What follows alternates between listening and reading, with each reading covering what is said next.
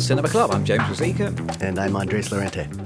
And on the Two Reel Cinema Club, uh, every other week or so, we watch a couple of films, and usually one is new and one is old, and we talk about them. We make some comparisons between the two. Lately, we've talked about them a lot. I think we hit 90 minutes last week. Is that right? An hour and a half. Yes, al- almost as long as half of Avatar Way of Water, yes. I felt like we really were sort of channeling uh, Cameron. I feel like I've been in the abyss, and I told you before, I actually went back and watched uh, probably 30 minutes of uh, special features on the DVD, which finally came from the library. So uh, I'm still, I still have like half. Half what? Half a foot, one foot in the in the ocean, and I'm just coming to the surface now. Oh, taking a deep breath. Right. Um, uh, let's do let's do the socials. Uh, you can find us on Twitter at Two Reel Cine Club at twitter.com. We're on Instagram at Two Reel Cinema Club at instagram.com. You can read our blog at Two Reel Cinema Club.com. That's probably the first place to go if you want to, to harangue us. Or you can email us at the two at Two Reel Cinema Club at gmail.com. Please, if you're enjoying the show, tell your friends, tell your enemies, tell passers-by on the street. You can find us on Apple Podcasts, Google Podcasts, Spotify, or wherever else you or they get your podcasts, and YouTube as well. So there's no excuse. Uh, this week we have uh, there's going to be a whole bu- bunch of, or we have a feast for you, or a, a a, a smorgasbord of entertainment. What are we watching this week? We are watching uh, the menu, uh, which just came out, uh, I think, uh, end of 2022. So it's uh, it's fresh and less fresh, but equally good. Uh, Babette's Feast, which I think is 1987. I want to say, yeah. Yeah, 87. So this is a good spread here of about what 25 plus 13, 22 plus 13, 30. Is that 35 years? 35 years. 35 years That's, that's long enough to make a really, really good cheese, isn't it? Yeah, ooh, it's a, it's a good vintage, is that what it is? Yes. mold. So, so, uh, so you're doing the menu. Why don't you uh, tell me what the story is? I'd be happy to. I'd...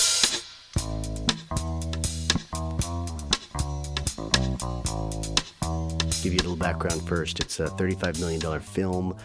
It's already made double that last I checked. Um, and it's already on, I think it's Netflix here. Is it on a streaming service with you? It's Disney Plus in the Plus. UK, yeah, Okay. which is, feels like a, a bit of a strange bedfellow for this movie. But Yeah. yeah, that, they're the people who've ended up with it here. It does. So for, for me, it's sort of like it's proving that these new models can work because I think it had certainly a release. I saw it in the theaters here, or I saw it arrive in uh, probably November, December. Um, I just saw it about two weeks ago, I think, in the theater. So it's still in the theater here in Portland. Um, but I also then I noticed right after that, oh, I could have stayed at home and watched this on Netflix. But I was happier to see it on a big screen, honestly. Um, and it's it's an hour and 47 minutes. You don't need that pee break. It's like the perfect length film. Ah, Um, yes. I liked that a lot. I think both of these films are actually considerably shorter. They're about the same length, Babette's Feast Hmm. and The Menu, compared to. So we watched probably half as much. No wonder the weeks went by so quickly. I felt like I had free time. That's where my energy has come from this yeah. week. Yeah, it was about half as much as watching uh, Avatar and The Abyss. Um, so, what I consider like a perfect length. That's fantastic for this kind of film.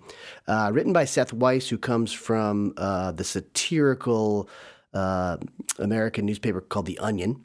Yeah. They bill themselves as uh, America's finest news source.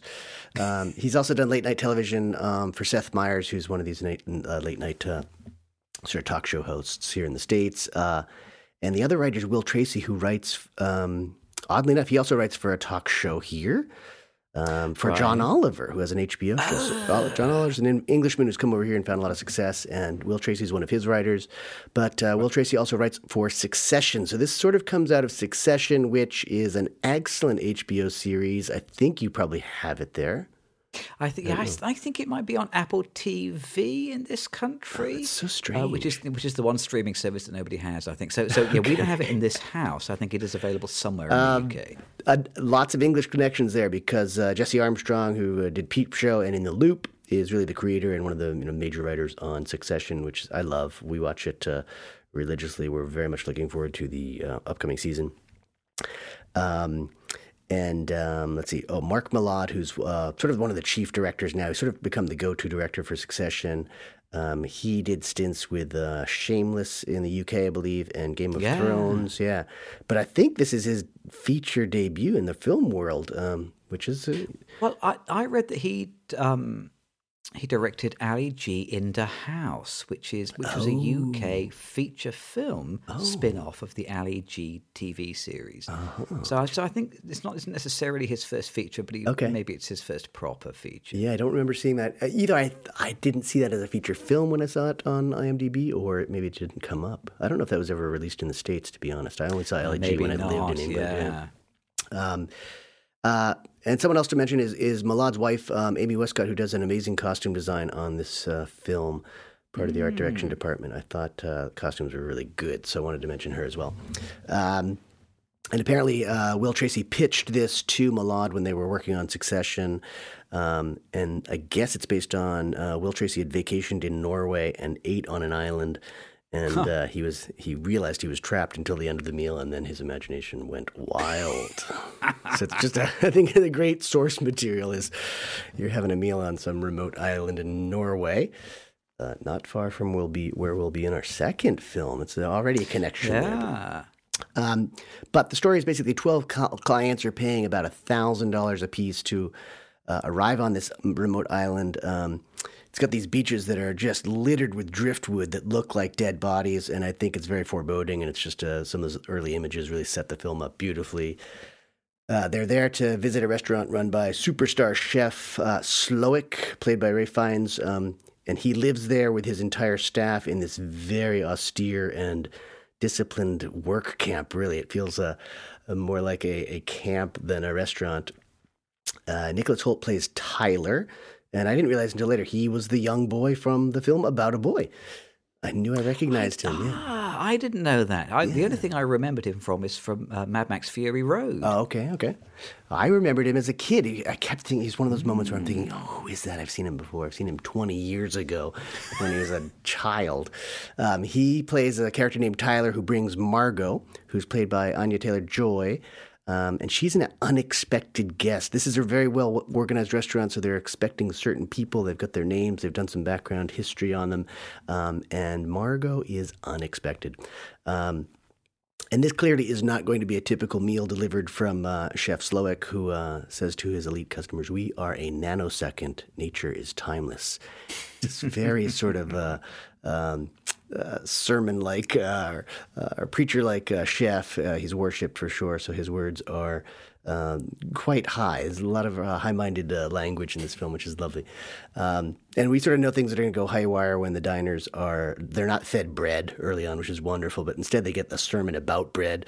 Um, it's the food of the common man, and that these people are not common. They've paid twelve hundred bucks a piece to to sit down and eat his food uh, when uh, the maitre d' Elsa uh, intimidates they, that the guests will eat less than they desire and more than they deserve, we know this film is not going to end well. Um, but that's the beauty of the film and the, the, the delightful uh, uh, nature of it. Um, so, through his artful cooking, Slowik exposes the crimes and transgressions of his guests. Uh, they are a, a- sort of a band of corporate evildoers, uh, film actors with no standards. Those are hard to find, I suppose. Uh, or philanderers, uh, but he can't figure out Margot because they don't know anything about her. And he he thinks she's a giver, whereas all these other people are takers. Um, so she definitely stands out from the other guests, and she's not eating the food really. Um, so he, he's there to punish them, uh, but Margot sort of represents this problem that he can't solve just because he doesn't know who she is. Um, the male diners realize that they're, well, they all, all the diners realize that they're uh, under threat. They're stuck there, and the male diners are um, allowed to sort of make an attempt at an escape. Um, which doesn't go particularly well. Uh, the women uh, take that moment to have this sort of awkward bonding moment over some food. Um, not before, um, not long before Margot is put in this position to battle Elsa. Elsa's this kind of um, very stern, but also very, uh, um, I don't know, almost violent, menacing kind of uh, maitre d'.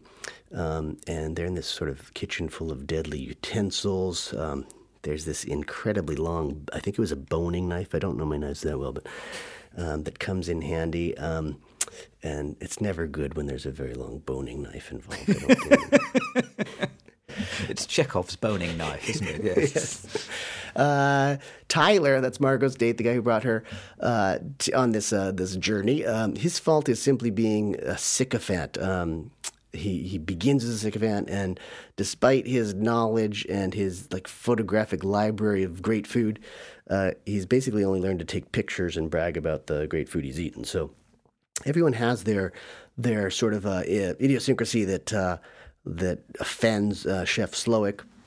Um, he takes a particular, and we don't know why originally why he takes a particularly dis, disliking for uh, to for Tyler, um, and he forces Tyler to cook, and ends up creating something that the chef calls Tyler's bullshit, and he must be uh, punished. Um, and one thing I loved about the film is you do you sort of see uh, these images of the food, and they they on with on screen uh, text. They tell you what the food is, uh, what the name of the dish is, what it includes for ingredients.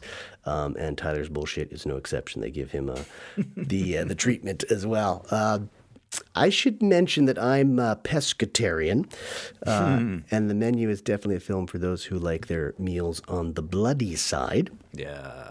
Um, having disclosed that, I do. I loved the red meat uh, whimsically served up in the film, um, and the nods to the cooking shows. I love that, just with these images and dish names and ingredients. I thought that was a really nice touch, uh, given that a lot of these reality cooking shows are huge here in the states right now. Um, the chef's lament is basically that he he sort of tasked himself with satisfying uh, this ilk of people who are absolutely impossible to satisfy. Um, ultimately, Margot challenges him to serve a simple cheeseburger because she's hungry, uh, given the nature of what has been served, which is very little food, honestly. Uh, and the cheeseburger ends up being a savior of uh, sorts in this film. And we'll get into some of the details, I think, uh, later. But um, I, I think I looked at your show notes, and I think you're going to make a call to the cliche squad. I, I have it down here that I'm not really, but I know what you're going to say, and right. it's exactly what I predicted that you might what what you might say. So I don't know if we want to start with a cliche or if you want to save that for later. But um, I have lots of thoughts, but I want to hear um, what you have to say about the film first. I'm gonna, I'm gonna, I'm gonna withhold my cliche squad nice. call. Nice. Yeah, for another five or ten minutes. Okay. um, the film gets a brief respite. Um, I didn't know very much about this film going into it, and judging by the poster that I'd seen locally and the thumbnail that's on the streaming service, I was expecting a kind of horror film with a bit of a satirical edge. Yeah. And I don't think that's what it is. If I had to put a stamp on this film, I would call it a comedy. It's a very, very black comedy. Yeah. Um, but it didn't surprise me to learn that the writers are people who've come up through the kind of the, you know the talk show, the Onion, the kind of the, the, the comedy writing circuit because it's clearly it's a comedy. Yeah. Um, and I did laugh out loud a few times mm-hmm. during the the film. Um, most notably, uh, the scene that you talked about earlier on, where uh, um, Ralph Fiennes, you know, he he tells the diners pretty early on. It's not much of a spoiler. He kind of says, "Well, we're all going to die tonight." Yeah. Um, but he gives the men in the party this chance to run away. Even the character who's uh, had a finger cut off, um, you know, who, who spends most of the film sitting in a corner feeling sorry for himself. He mumbles something to his wife about, "I'll send help," and That's then right. and then yeah. kind of limps away towards the camera. Um, you know, and that did that did summon you know a, a genuine chuckle but I didn't laugh a lot. And I think if a film um, is going to be a comedy, um, I would like to have you know three or four good laughs in the film, and I don't yeah. think it does quite reach that threshold. You know, it's amusing um, and it's satirical, and it was quite funny. I think I only laughed out loud the one time. Oh, okay, uh, but did you think it was funny? Did you think it needed to be funny? Um, I think it was it was funny enough. We I saw it with my wife and stepson, and we laughed a lot. But I did notice that we were, I think we were the, the loudest laughers and the only ones who laughed um, more than probably ten or fifteen times. So um, okay. I think we it really appealed to our sense of humor. I think and black comedy, and I think we really we really did enjoy it. So I, I did see it as a comic uh, horror film. Um, and it's not it's by no means the, the cliche standard horror film and i think that's why i liked it so much. It was just very black uh, humor that i think had very very real objectives. I think there's some some statements that they're trying to really um, convey to the viewers and i think it came out really well in that in that regard. I mean i i, am slightly scratching my head at the end because i feel like it, you it, the film does feel like it's trying to say something in a loud and clear voice, um, but I'm not utterly sure what the thing it's trying to say is. I mean, I I appreciate you know that it's commenting satirically on the kind of cultish aura that surrounds celebrity chefs, and you know uh, even recently I've, there've been um, in the news stories about uh, real life bullying and real life you know drama um, for uh, for people working for famous chefs. So you know I can clearly believe that the food service industry is hell. Um, and I can clearly believe that there is a kind of cultish aura um, around these kind of um, famous chefs. But I think if you wanted to make a film about, um, you know, a cult surrounding a chef, this isn't necessarily the right film or the right story to do it with. You know, and is it kind of saying, is it saying that this kind of haute cuisine, you know, is all a, a, bit of a sham and it will never beat a good cheeseburger? Is it saying that high end restaurants are all kind of just dumb and stupid? Um, because the film both sort of respects this haute cuisine and hates it at the same time. So I came away not entirely sure whether whether the film had the attitude that restaurants like this should be torn down or whether they should be celebrated. Yeah, I, I get that. I think yeah, I think you've got a good point there. Um, for me, I think uh, if it were, as you said, sort of more comic, I think it probably would have parodied the the industry and the the cooking cooking show uh, fad uh, a lot better. Um, but I think it ends up being much more about um, the wealthy who can afford a meal like that and the working class who actually have to prepare it. And it's true that we've got a lot of restaurants here that are not operating at full staff because they can't get people to go in there and stand ah. for eight and 12 hours a day in the kitchen, which is a very hot place at a, you know, a a livable salary, but not really a one where you can uh, save.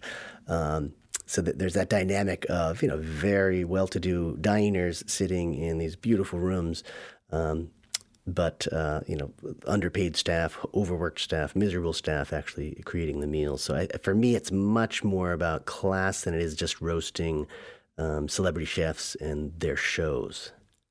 If that makes sense to you.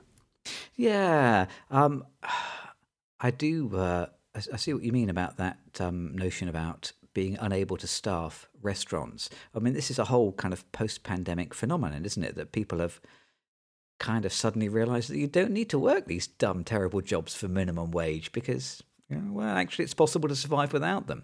And you know, it's a bit of a kind of positive sea change for society as a whole.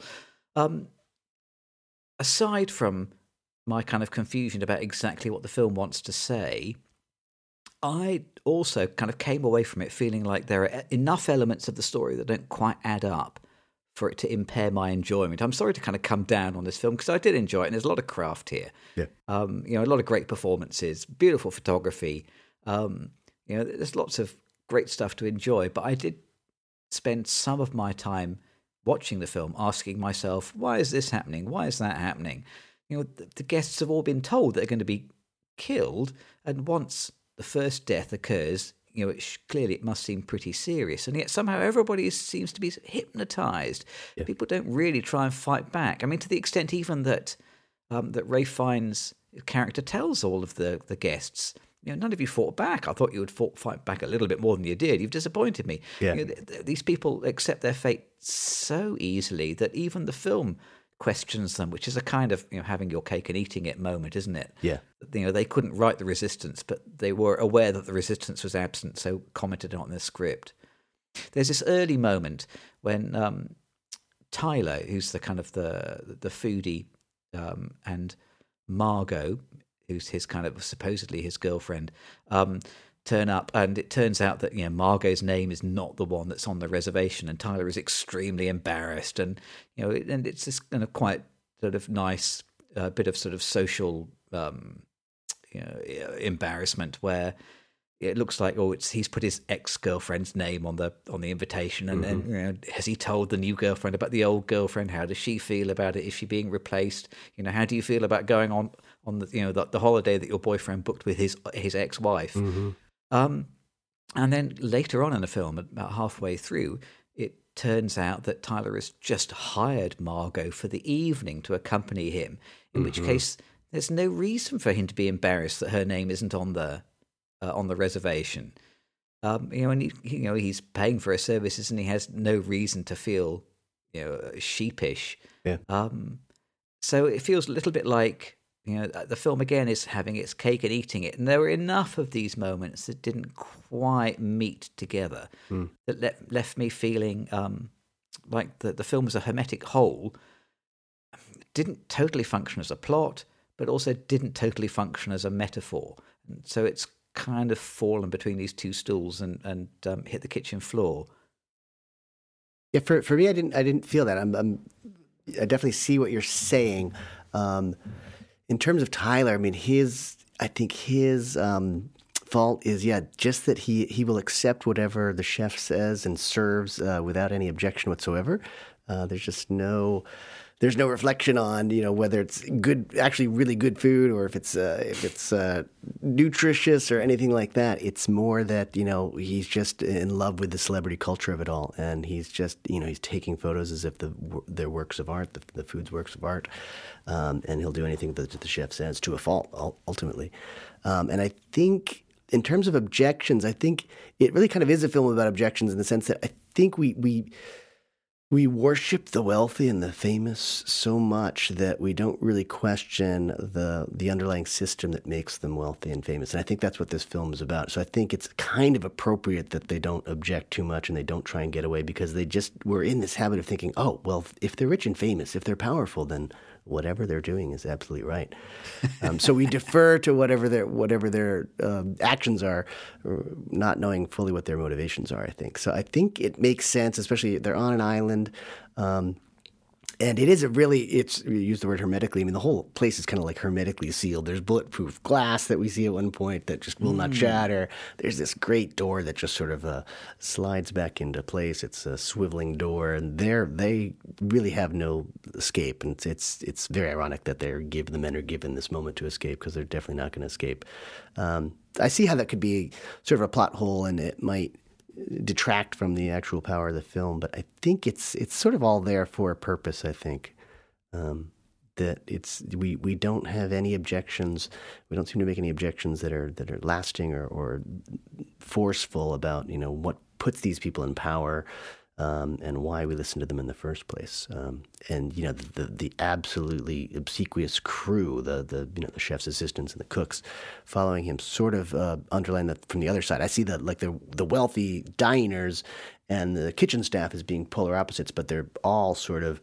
Um, I don't know, you know, they're they're seconds, they're they're um, minions to the these these great leaders, these celebrity chefs, or the I think one of the partners in the restaurant is what I could tell maybe like a tech billionaire or something like that, and some of his employees and CEOs are are at the dinner as well. So I, I think that's what it is. There's this sort of a this duality between the, the the rich and the poor that's pretty well illustrated here. Speaking of the, the kind of the whole drama being hermetically sealed, I tell you what this this film really wants to be. I think is a play. I I think um, if someone is clever, they would take this script and this scenario and turn it into a play, and it could be you know an absolutely storming play. It all Yeah, yeah. happens in one place. Yeah.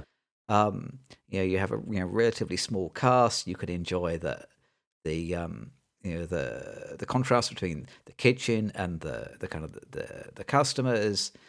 Um, you know, lots of clever stuff you could do with it uh, on stage. You know, you could even serve the audience these little amuse bouche as they're waiting to go in. I mean, Yeah. it, it, this this would be a perfect Yeah, play. I think- I think yeah. it's much better suited to to theatre than it is to cinema. I think I agree with you. Yeah, and that did that did occur to me as well.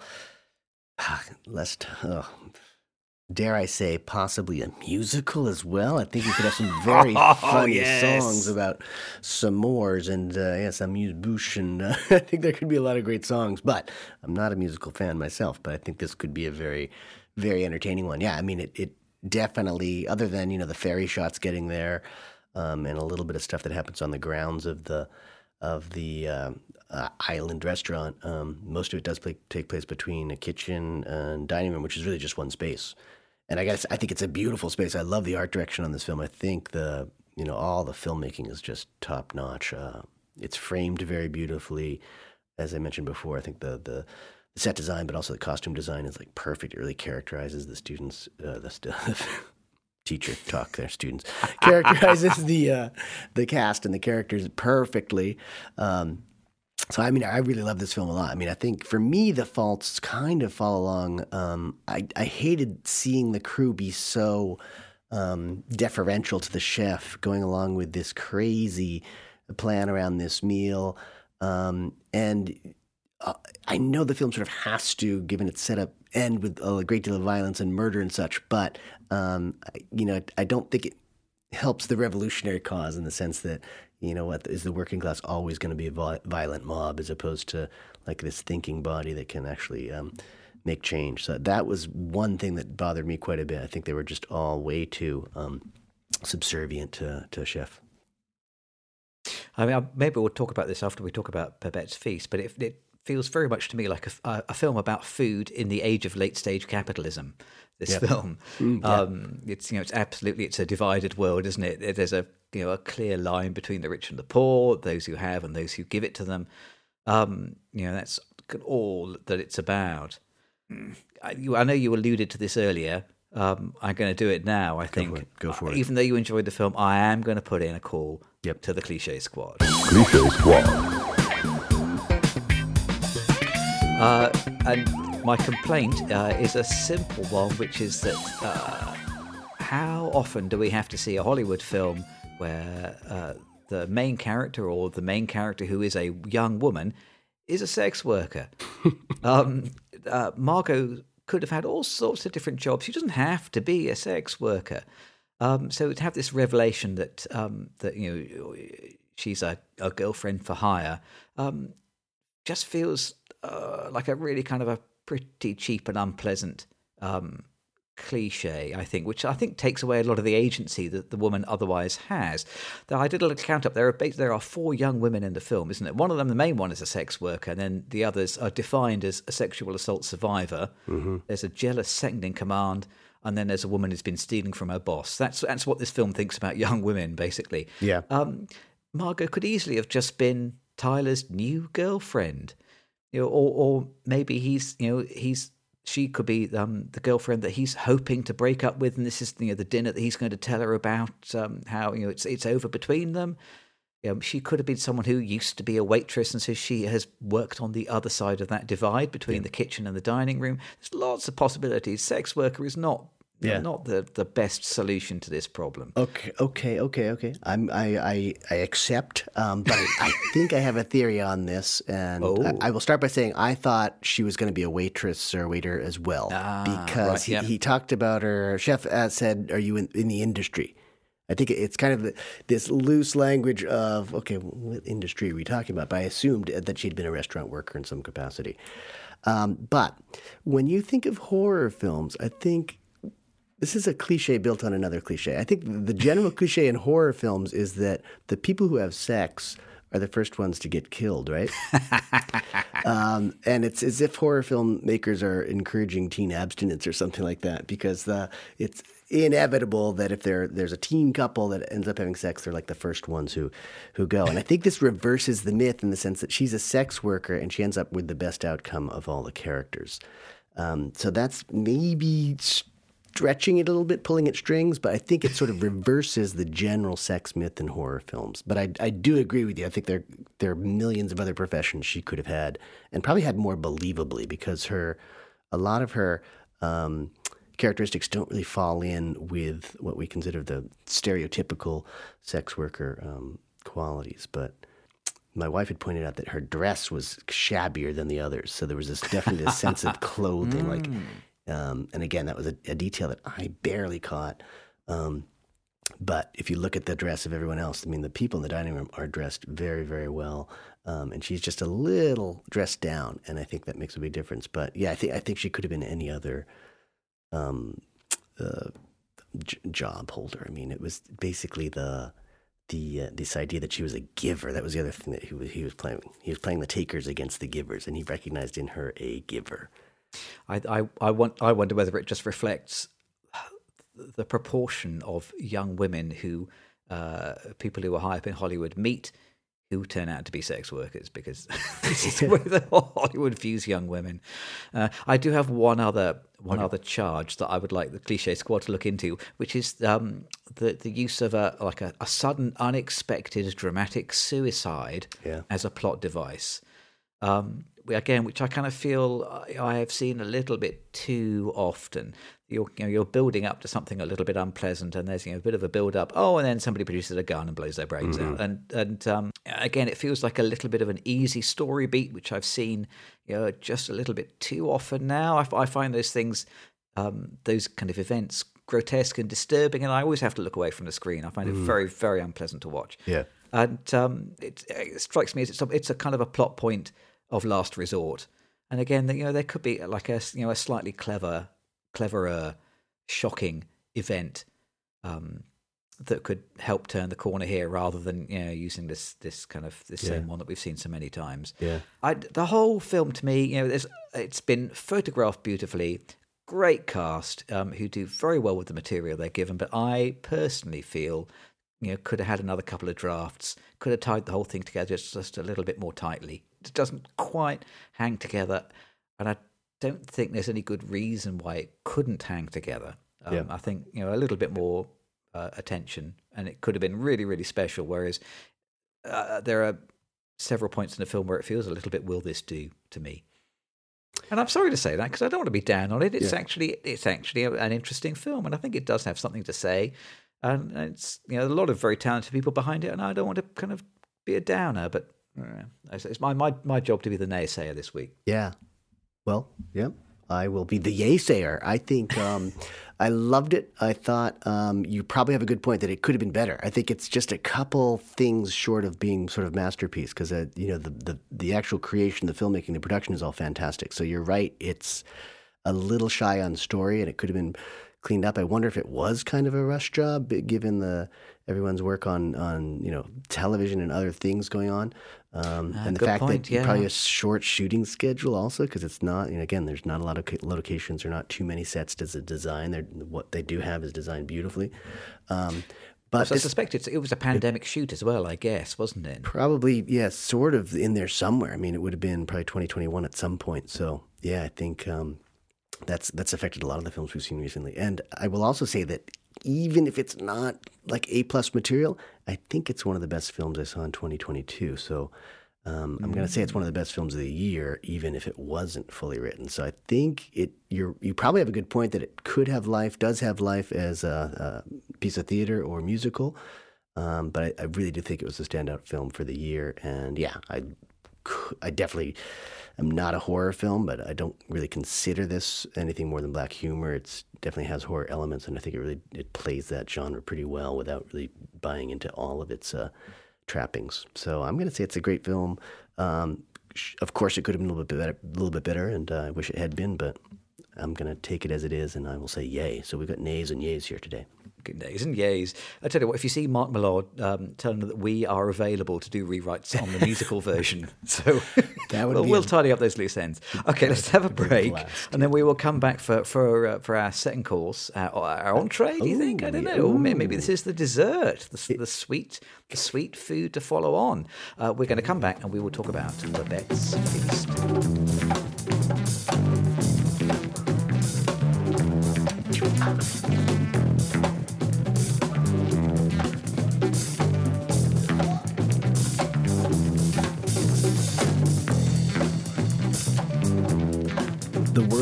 Is getting crazier every year and every day. Can't argue with that. Yeah, that's just a fact of life. And I'm going to go across the decades. Um, recently, we've seen Dr. Gower taste poison to confirm that it was poison in It's a Wonderful Life. Do you remember that? I do. Yes. And then that was two podcasts ago. Last podcast, we saw Dr. Lindsey Brigman taste seawater to confirm that it was seawater in the abyss. That's how science works, man. You can't deny that. And once, Jimmy, I was on a bus in Ecuador when the fare collector, sort of like the, the chauffeur of the bus or conductor, um, tore a corner off of my $5 US bill to determine whether it was counterfeit by tasting it. Oh! I kid you not. Imagine my surprise when he spat it out, claimed it was a fake, and then kept it for himself. so you can understand why I'm happy to introduce to our listeners our newest sponsor, Kleptocurrency. Jimmy, I don't need to explain to you or our listeners how our financial lives are getting more and more complicated. Inflation on the rise, stock market volatility, retirement accounts subject to considerable loss of value, wage stagnation, low interest rates on the most basic savings accounts, roller coaster real estate markets, the government, every government always wants more of your hard earned cash. What should we do with our money? How should we invest? That's where kleptocurrency comes in. Simply put, we make money disappear. to a realm you can or might be able to access later. Gone are the days of monies and mattresses or the dirty old times of laundering money through shell companies and businesses. No more Swiss and Bahamian middlemen, bankers skimming off the top. No more clumsy coinage to carry around. No more paper money ripping and tearing. Paper money? Think about that for a moment. A scrap of paper could represent the difference between great poverty and great wealth. Gone are the days of this antiquated conception of value. No more tasting of that dirty paper money to evaluate its veracity. At kleptocurrency, we don't use paper and we can't be authenticated in any way. We use highly secured, triple encrypted algorithms to take your money and store it in our airtight servers that are so hard to compromise because they are hidden all around the world. They're so secret that even we don't know where to find them. There's no compromising security with kleptocurrency. It's safe and better gone than never. And the best part is you can do all your banking investing with us from any electronic device, really any electronic device. Use your Blackberry, uh, Xbox, electric toothbrush, or your iPod. We don't care. We'll take your money any way you can lose it to us. No handshakes with your friendly local banker during these times of pandemic and contagion. No unnecessary knowledge of where your money is or who controls it. Just visit us at kleptocurrency.com kleptocurrency.mit.a.crime this week. That's kleptocurrency.commit a crime. Uh, but for your security, we migrate our websites often, so you may be notified of some location changes for your peace of mind. Digital investment is no longer just for fools. We can all be soon parted from our money. Kleptocurrency. We're the Moseses of the parting of the currencies.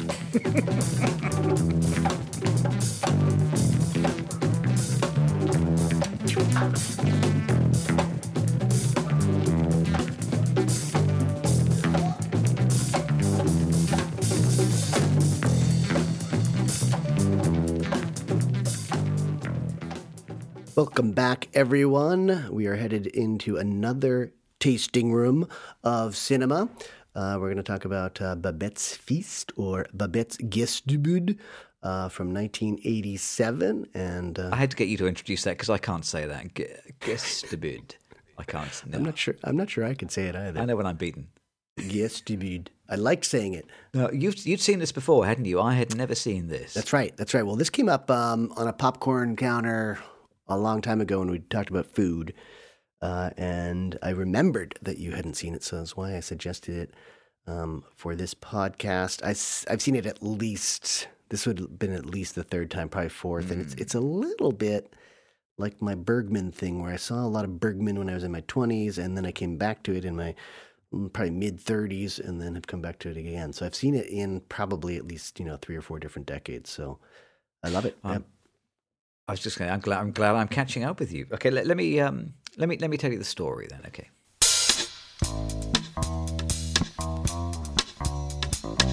So, uh, Babette's Feast uh, takes place in 19th century Jutland. This is the coast of Denmark. When I, didn't even know that it was called Jutland, and I was wondering, does that, is that the where the word jut comes from? Because oh. it's the bit of oh. Denmark that juts out into the North Sea. Um, but I looked it up, and it's not. Oh. So, uh, so Jutland, it's a cold, wet, barely hospitable place, mm-hmm. and two elderly spinsters, Martine and Philippa, are the last spiritual leaders of a tiny Lutheran sect there. About a dozen devotees remain. They're all in their 70s. They meet in their houses, nestled in the bleak landscape, and they sing songs of devotion and they discuss scripture. But many, many years before this, like 49 years previously, the two sisters were beautiful young women. Martine was courted by a visiting soldier, Lorenz Löwenhelm, Philippa was adored by a fated Parisian singer called Achille Papin, who visited the small town. Neither of them married. Um, instead, their their father um, kept them single so that they could stay by him to help him in his his uh, his religious work. And now, fifty years later, they struggled to make ends meet, until Babette, a French woman who has escaped the Communard uprising in Paris, arrives at their door. She has lost everything, and she is so desperate that she offers to work for the two sisters for free. So the three women they settle into a life together uh, in this uh, this cold, wet Danish landscape until finally, after many more years, Babette wins a great sum of money. So in thanks for the kindness that she's been shown, she promises to create for the sisters and for the faithful a French banquet unlike anything they have ever seen or eaten. And this is Babette's Feast. So the film um, was uh, directed and written by uh, Gabriel Axel. So he's a Danish television comedy director. Uh, he did a lot of French TV uh, shortly before this film. This is by far the most significant and well-known film he made. After this was a, a hit, it won it won um, uh, the Oscar, didn't it, for non-English language film? Yeah. Um, and so he then you know went on to work in Hollywood briefly. He made uh, a film called Prince of Jutland with Gabriel Byrne and Christian Bale, but uh, not a great deal more came of his career. He wasn't mm. young at the time this film was made. Uh, the film is uh, based on a short story by uh, Karen Blixen, publishing under the name of uh, Isak Dinesen. Uh, she had also written Out of Africa, um, which had been a film, I think, the year before this was released, I think, 86. That was a Meryl Streep yeah, film. Yeah. Um, the, the book was published in 1958, and uh, true to the principles of the, the two book cinema club, um, I've, I've read the book this week as well. So I read the short story uh, this week. It's only about 60 pages long. Um, and I'll, I'll simply tell you that the story is very, very, very like the film. Yeah. Uh, the book is just the same. Yeah. Uh, so much so that I mean, even a lot of the same dialogue. Um, yeah. The film um, uses you know, one of my least favorite narrative devices, which is um, a narrator. And uh, even the narrator, I think, isn't really part of the film. I was asking myself towards the end of the film, well, wait a second, who is that narrator? I think the narrator is supposed to be Karen Blixen. It's not narrated by a character in the film. It's an omniscient, overlooking narrator who who um, who who uh, sees the world with a, a, an all-seeing eye. Yeah. Uh, the film is populated by actors from some of Europe's um, greatest directors. So Ingmar Bergman, um, some of his crew turn up in this film. Yeah.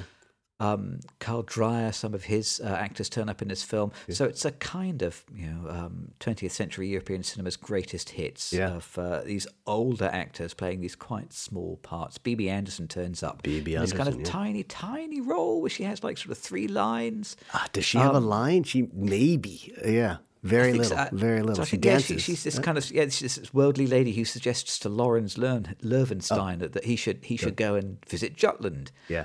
Um, I say, oh no, no, no, it's to Papin, isn't it? She suggests to the French singer, "Why don't you go and visit Jutland? It's a lovely place up there." I mean, so yeah, she's barely in it. It was like a half day shoot or something. Yes. Like well, she yeah, she also she dances with uh, Lorenz at some ball, and I think she, ah. she she's always telling people to go talk to other people. It's this sort of networking role where I think she says, "Oh, that's the that's the the what the prince over there or the, the, the prime minister go talk to him when they're dancing in a ballroom somewhere. So yeah, it's a very minor role, but she is credited, and I remember seeing her name in the credits, and I thought, okay, where is she? And that's all. That's her entire role. And I, I got to say, I'm pleased to say, after we've clashed um, over the menu, I think this film is pretty much perfect. Yeah. Um, I had such a great time watching it. It's uh, it's a really restrained film. Um, none of the histrionics of the menu. It's a restrained portrait of restrained people, and it's it's kind of it's all about the way that they sort of subsume their passions. Yeah. Um, and you know, best of all, for you and me, you know, for the for the screenwriter, Yeah. um, one of the many joys of this film is that so much of the story is told with looks and glances. Yeah. Um, you know, the dialogue is, you know, often fairly minimal. Um, uh, not necessarily to the point. Um, it's been, you know, economically written, and a lot of the story is just told through people's eyes and the way that they look at the food or each other. Now, I don't like using the word perfect. Um, I don't think the film is entirely faultless. Um, and there is a little bit of exposition. And one thing that kind of stands out is there is a scene where Babette explains to the local shopkeeper, she says, Oh, my only connection to France is a lottery ticket, which a friend renews for me annually. And it's like, um, you know, we saw uh, Chekhov's boning knife in the first half, and this is Yeah. Chekhov's lottery ticket now. you know, the moment she mentions that, it's no surprise. Well, that's blooming coming back, isn't it? Yeah, yeah. Um, that's I would that maybe that is the the only um, unsubtle moment in an Yeah. otherwise very understated subtle movie. Yeah. Um, seeing it again this time round, did you enjoy it just as much as before? I did, yeah.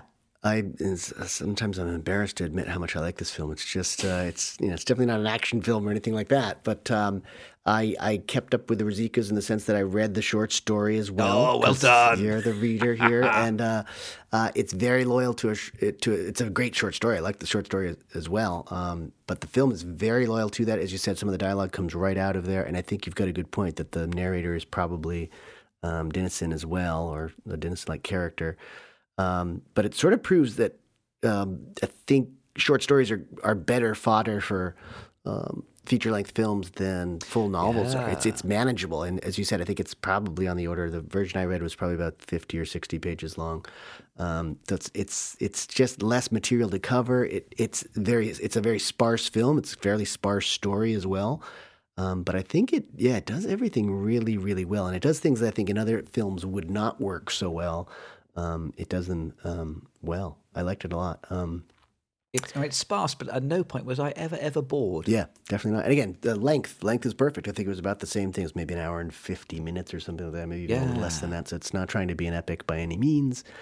Um, and it, you know, it, it starts out with it- almost immediately this exposition from that narrator, um, giving the the backstories on the uh, Philippa and Martine, and you know these potential lovers, and you're thinking, why are why are we getting all this information? But um, those two characters, even though they're secondary or tertiary, they end up being very important to um, getting Babette to them, and also getting to Babette's backstory and, and really seeing who she is.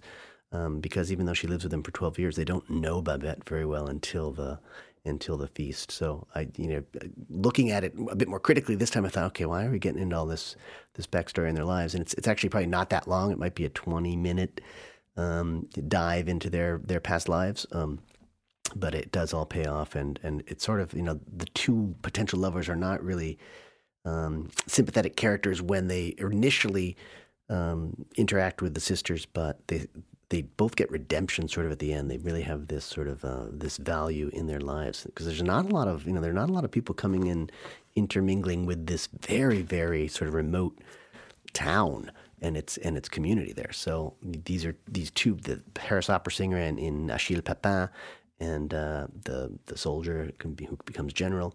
Um, are really kind of major guests as far as we can tell, passing through major visitors in the in the entire history of that village. So, um, I, I did look at the timings actually when I was watching the Yeah. film, and that first act. Yeah. So um, if you imagine that the first act is you know that little bit of backstory of the, the lives of the, the, the women when they were young, Yeah. and the visits of the two kind of suitors, that's pretty much exactly thirty minutes. I think Babette Okay. arrives at about Yeah. the thirty minute Yeah. um, mark, and then the final, like the third act, which is basically the dinner. the dinner, yeah, um, that's like the final 35 minutes of the film. Yeah. So it's like it's very, very rigidly structured. You Yeah. have like a half hour first act, 35 minute third act, and like a, you know, a sort of 45 minute um, uh, second act yeah. with a very clear kind of midpoint, which Yeah. is. Um, I think, which I would put the midpoint as um, you know the moment when the ingredients start arriving for the feast. Yeah, I yeah, think. somewhere around that, like either the lottery ticket coming becoming real and they're counting the money and then getting the ingredients. Yeah. Um, one thing I wrote down a little question mark on. I don't know if there's really an, an antagonist in this film. What would you consider the antagonist in Babette's Feast? I think the antagonist in the film is regret. Okay. Um, it's uh, it's like it's such a, a sort of a beautiful film. I was um, there's especially a couple of films, a couple of scenes that I found extremely moving. I had like a tear in my eye. And one of them is when like the elderly general, Yeah. so Lawrence is an old man now. Yeah. He tells Martine that. Um, that you know, even though he hasn't seen her for you know for fifty years, whatever, Yeah. he says that he tells her that, that you know, he's been with her every day, day, since yeah. he saw her, and he will be with her for every day that remains. And it's such a kind of a sweet thing, and it's just, just this there's this little sudden wave of oh well, what might have been, Yeah. and it's like a moment of of regret, um, and kind of reflection of oh you know did I make the right choices? I think Yeah. that's I Yeah. think that's the antagonism. In the same way that the other thing there's some scene which happens very shortly after that, which I also found moving. I don't know whether I had something in my eye at this point of the film, then because I couldn't, couldn't get the tears back during this kind of 15 minute sequence. But um, after they've all had the, the dinner and all the kind of the elderly parishioners, they um, you know they leave and they're all kind of in their 70s. They're all kind of really old and a bit doddery, Yeah. and they leave the dinner and they all. Um, stand around the well at the center of this tiny village, and they Yeah. hold hands. Yeah. Um, and it's you know it's like they're you know they're all elderly, but they're all kind of like primary age school children again as Yeah. well. It's this really sort of beautiful image of friends kind of aging together, and sort of you know washing away their petty disagreements in you know the water from the well or the wine that they have just drunk Yeah. Um, and instead, you know, like they have this kind of perspective of um, you know what they you know what they really value and what's really important. I think they've, they've also all had this sort of jolt of something very, very different in the sense that I think it's a very sober society. So they're drinking this fantastic wine. They're eating these, if we've seen their diets, their day to day diets of uh, uh, bread and ale soup and, and just endless fish stews. And uh, this is a very, very different meal. And I, I just imagine them as being buzzed. You can actually sort of feel them having this wonderful buzz or this just this inebriation that um, really brings such joy. And it's just the power of her food, I think but also it's just one powerful moment um, that they share together. And it, in the in the book, in the short story, there's this one line that I love that I don't think was in the film. It's um, she writes, "They have been given one hour of the millennium." I love that line, and you know the stars are out. The book has snow. I think a lot more. Uh, I shouldn't say book. The story has a lot more snow in it, and it's intentionally there's no snow in the film until yeah. the very end.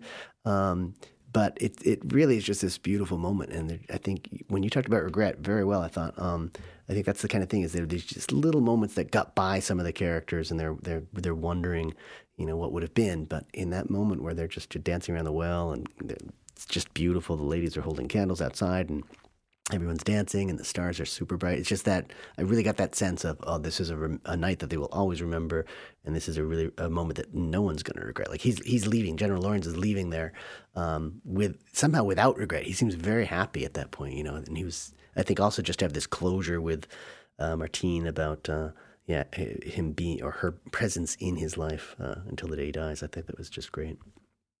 If you had to, if you had to boil down the theme of the film, if you were to explain to somebody, you know, what it was trying to say, how would you phrase it? What do you, what do you think? What do you think it's about?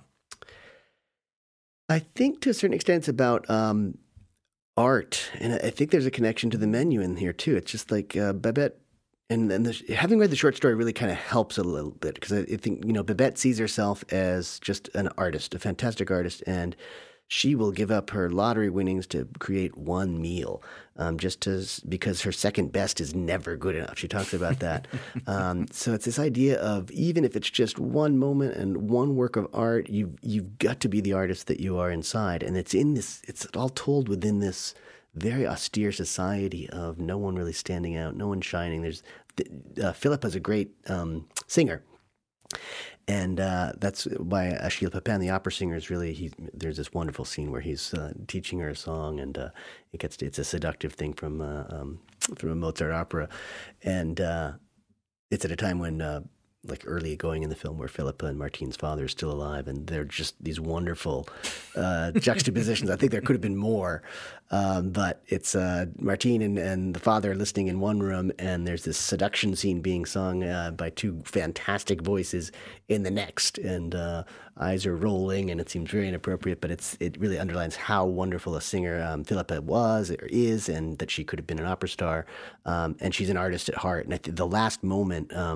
I think that Philippa borrows from Papena. He says this in the book. I'm not sure that he um, says it in the film. Well, she definitely says it to um, um, uh, Babette the, in the film, where the, you know, it's really the climax moment, and she's talking about you know Babette's maybe discussing her regrets, and you know she had no control over um, war and, and violence breaking out in, in in France and ending ending her career as an artist. But she you know she's just adamant, I'm a great artist, and uh, at the end, uh, Philippa's saying um, you will enchant the angels. In heaven, you will enchant the angels. Mm. And it's something that I think Papin said as well. So for me, it's about um, artistry um, to a great extent. I think there's some other great themes in there, but for me, that was the biggest one that I took away. And the one that connects, I think, with the menu on, on some level is that uh, these chefs are great artists and uh, they need to be honored for their work, I guess. I did read that the film is a favourite of you know a lot of religious leaders. That the Archbishop of Canterbury kind of has oh, said, really? "Oh, I love this film," and the Pope kind of loves this film. Um, uh, but the kind of the message that I took away actually is was a largely materialist one. I think. Mm-hmm. I think, um, although the community in the film is a religious one, I think the message of the film is that the soul and the body are the same thing. Mm-hmm um, that you know when you you feed the body, you feed the soul because they're it's not they're not just connected; they're the same thing, really. Yeah. In the same way that when the the elderly parishioners are gathered around the well, you, you can see that the elderly people contain the young people that they used to be. That they actually they're the same. Yeah, yeah. The kind of the, the yeah the buzz they've got from the wine, which has caused them to kind of open their hearts. Um, it seems like a sort of like a materialist view yeah. of a spiritual community. Mm. Um, the, all, all, things are connected because all things are the same. I think it's a, yeah, just a beautiful film, but not yeah, not just beautiful. It's funny as well. Uh, yeah, I'm glad you mentioned that. Yeah, I think it's a comedy. It's it on this. I probably laughed more. It's possible I laughed more in this film than I did in the menu. Um, and I, I think the comic moments are great, and uh, it, it's it it's hard to like. You couldn't bill it. You couldn't sell it as a comedy, but there are definitely some very lovely, witty moments um, and some juxtapositions that are great. There's this one where yeah. the sisters are talking to the parishioners. They're they're really worried about this crazy um, perhaps di- diabolical meal that Babette is going to serve, and they just get the, the parishioners to sort of all agree that they're not going to complain about the food or make any comments. And then they're doing this with a there's a image of Christ on the wall, and it cuts directly to this wheelbarrow full of a cow's head and blood and guts and entrails, and it's just uh, it's just fantastic, and it's the kind of thing that just makes me laugh because it was just very well designed as a as a, as a cut. I've I written my notes here just while I was watching the film. I've written um, I am laughing for joy. This is the greatest restaurant ever. I uh, just, I, I, think it's um, it's tricky to really portray food properly on screen because yeah. you know food is so much about. I know people you know laugh and sneer at this notion of mouthfeel which comes up in the menu, but um, the information that you get from food is has so much more to do with yeah, texture and smell and so many parameters that you can't convey through cinema. Yeah. Um, so you know, really, saying something profound about food with cinema should be a bit of a non-starter because you know these are barely connected worlds, and yet um, I did leave both of these films feeling half like I had enjoyed a sumptuous meal. Um, there, there's some other sort of themes that I did think came out. So you're mentioning materialism. For me, um, there was such simplicity in the the the, the lives of the, the followers of the of the pastor, and, and it seemed like a very very austere society, um, and it it contrasts with me a lot. Like we're in a day and age where you know like the most likes on social media or not- notoriety at all costs um, are really important. I mean, the, the notion of people like electing to live and die simply and just modestly, but as excellent people, um, it's kind of foreign. It's for it's just as foreign as incomprehensible to us as a, like a subtitled um, Danish art film from the mid 1980s. It's just it's out of place. These are sort of values and themes that are seem way out of place. But for me, that's what it was. Just the the excellence of simplicity. That tiny little village. Um, and showing that just you know, these artists passing through it, I thought that was very interesting. Uh, uh, contrast as well. So for me, I think there's it kind of continues on that artistry level, but just the, uh, the, the the the simple life being celebrated. I thought that was definitely a theme in there as well. Well, before we kind of try and tie tie these two films together, I kind of try and do a bit of a synthesis. Yeah. Um, let's let's quickly play uh, our new game, blatantly stolen from another podcast. Who am I? Oh. Who am I? So the reason, the reason we go to the movies is to see ourselves, uh, but ourselves made different. That's, yeah. I don't know. That's my theory. Um, having watched these two films, Oof. did you see yourself on screen this week in either of them? Um, I answered first last time, so I'm going to pass the question right back to you. Yeah. Oh. You're talking about both films, The Menu or Babette's Feast, yeah. I, I didn't feel very much like any of the characters Yeah. in the menu. Maybe I am maybe I'm flattering myself, but I tell you who I really recognised um, was uh, the coachman in Babette's feast. So when the general and his Oh, yeah. aunt turn up to this meal, you know they're kind of they're brought by a coachman, and the coachman then just he sits in the kitchen, and um, you know and he sort of you know eats the dishes before they go out Yeah. into the main dining room. You know, and he gets to enjoy the wine, and you know, he does a tiny, tiny bit of work by grinding the coffee, but otherwise, basically, he just kind of enjoys this food for, Yeah. like, for, Oh. for free. And then at the very end of the evening, um, you know, Babette tells him, "Thanks for your help," and he says, "You're welcome." As long as he leaves, that guy's got my role in the kitchen absolutely down pat. That is that is me to a T. Good choice. Very good choice. Um, I'm going to point to a character in each film, um, but for probably similar reasons. Um, I'm going to say John Leguizamo, who plays this um, remorseful actor, Oh, you're doing yourself, Dan. You are not like that guy. and Achille Papin, I think the opera singer too. I, I love these these artists who um, just have regrets. Uh, very human, I think, uh, and I, I love the John Leguizamo. The film that the chef hates is called Calling Doctor Sunshine, I think, which sounds so terrible. And um, I could just see, like, just making artistically making some poor choices. I think I could uh, uh, respect that and uh, just having those regrets. So those are my two characters. I love the the opera singer is fantastic, and that scene where there's this seduction in the. Uh, in the, the drawing room or the, where the piano is um, is just so good and it's so funny too. I just love that. I think it was one of the funnier scenes where eyes are turning in the next room and uh, they're just imagining what's going on in, in the in the rehearsal. It's just fantastic. So I'm gonna say yeah, Leguizamo and Achille Papin. God, that that um, that Mozart scene actually it's so beautifully acted, isn't it? Yeah. Because because the, yeah, the the daughter in that scene, she's very very nearly charmed by him, isn't Yeah, she? yeah. She very nearly tips over the edge, and then she kind of reins it back in. And it's, but it, and it's all just done, you know, with with her eyes and her Yeah. her kind of face. It's just beautifully done. It's so lovely. There's another scene that really sticks with me that I'd like to talk about a little bit. Um, um, because it's it's the way that Babette is intro- introduced to us. She she comes um, in this storm. She herself is kind of a storm. She's just a mess of uh, of wet clothes and wet wet hair and and chilled um, body. And she arrives in this storm, um, and you get the exposition. I thought it was really quite clever. Um, it's a letter from Papin to the sisters to introduce Babette to them. And it, it really struck me for a number of reasons. I thought it was actually done quite elegantly for an exposition scene, but in part it had to do with the language, I think. Um, the letters in uh, is um, in French. So these Danish sisters uh, are reading the letter to find out about um, um, Babette, and I think obviously to, to get the audience to up to date on on Babette's story.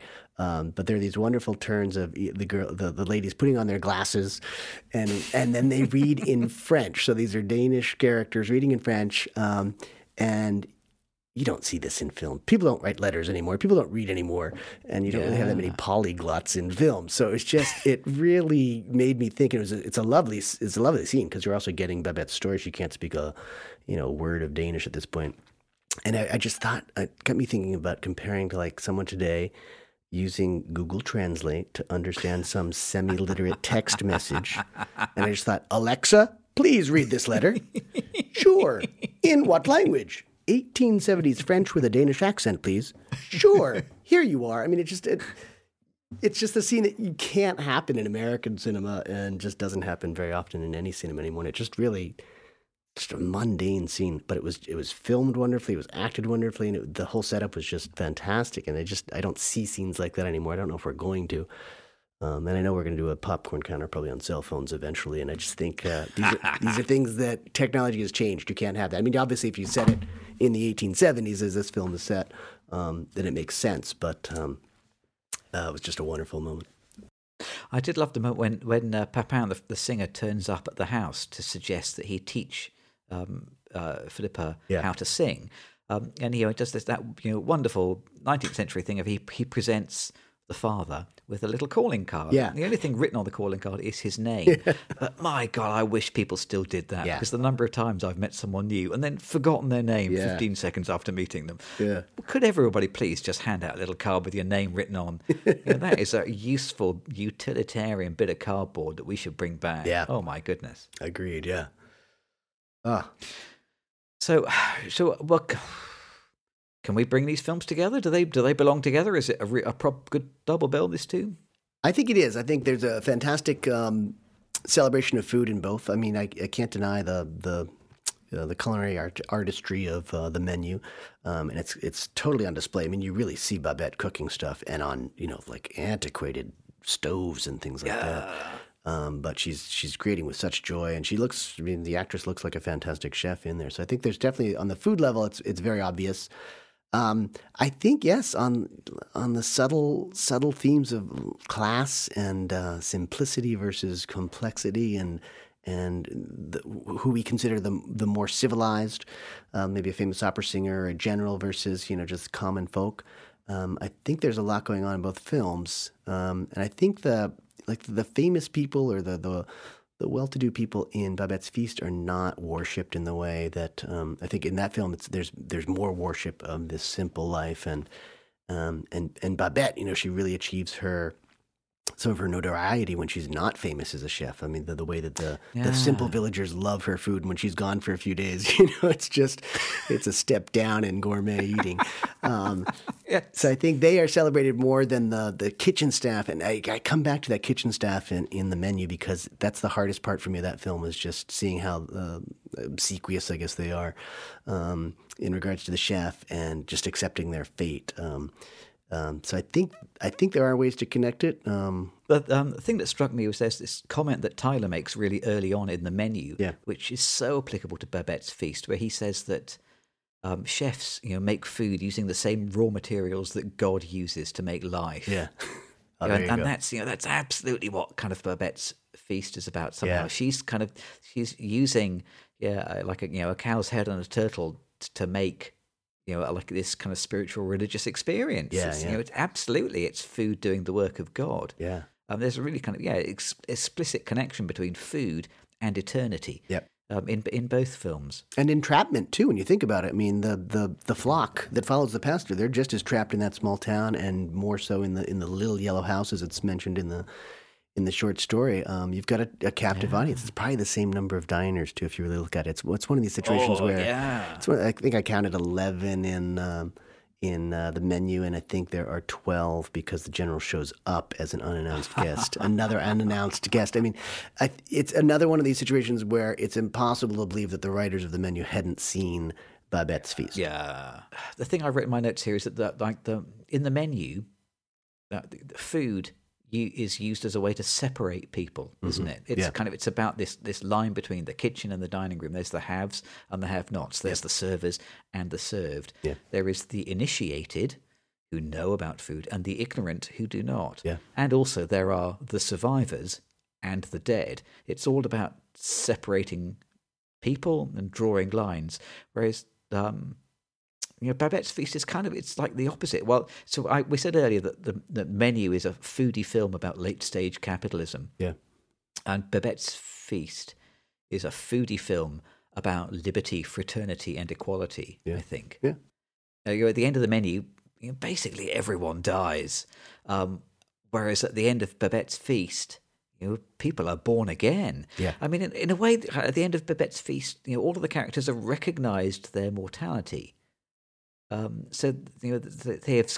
You know, I think you know they kind of they have seen death, but they're okay with it. You know, they are kind of born again, aren't they? Yeah, well, I mean, I love that because um, he chef says in the menu, "We're all going to die tonight," um, and to a certain extent, in Babette's Feast, the same thing happens. Maybe there, you know, these old grudges are buried among certain characters, and they they're almost born again. You mentioned that that that scene around the well, and they're dancing as children. And there there's a line sure about the uh, earlier about that um, children um, love one another. I think that's something that the pastor said. Um, so they've gone back to this point of love and and sort of youth, and uh, certain parts of their pasts have died. And you know, we're talking about regrets and, and remorse. That's gone. Um, so there is a death that, that creates new life, and it's that's optimistic in Babette's Feast, and it's very pessimistic, I think, in the menu. But they go together well. I wrote down this little catchphrase they they keep coming up with in Babette's Feast, which is what mercy and truth shall know one another. Yeah. Um, you know, and there's there's lots of mercy and truth in Babette's Feast, and there's very little of it in the, in the menu. Um, well, man, what a great pairing! Uh, we have just got time uh, to talk about also playing at this theatre.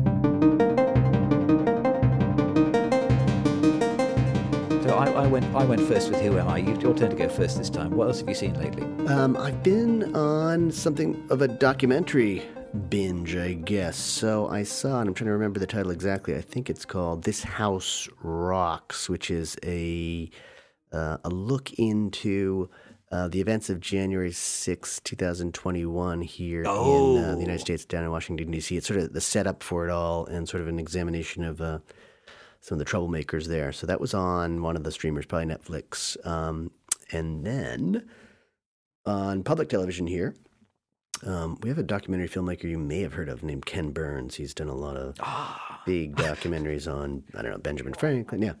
I've mostly heard of him because in the Apple software to make to make um, you know iMovie uh, like videos, Yeah. you have a button for the Ken Burns effect. That's the only Oh. time I'd ever heard of Ken Burns, but, but but now I understand. He's a really good documentary filmmaker. He, he he's one of these guys who, like the old master painters, had a studio where you've probably got twelve people doing most of the work, and he's just overseeing it. Um, because he cranks out documentaries, and I think they all sort of automatically go to PBS. Um, and he had a documentary series in the fall called "The U.S. and the Holocaust." Um, so I've been watching that. I think I've I'm about halfway through. There are three long, longish episodes of two plus hours, um, and it's a really honest look at, and it's a frighteningly honest look at um, really how the Nazis and Hitler borrowed from a lot of things that they'd learned from American history and uh, American actions um, to really initiate and and, and execute the, the entire Holocaust. It's and, and you know taking over the German Republic. So, oof, oof, it's good. And I mean, I haven't finished it yet, but um, you know, I think there's a lot of fantastic work going on in there because he's using old, old archival film footage and making it look good. I think a lot of the work just goes into just taking, you know, but there's a lot of stuff, a lot more uh, live uh, film of Hitler than I ever imagined, and it's just the restoration that goes into his documentaries is very impressive, but also just how it's all pieced together and. So that's what I've been watching lately. Nothing really uplifting.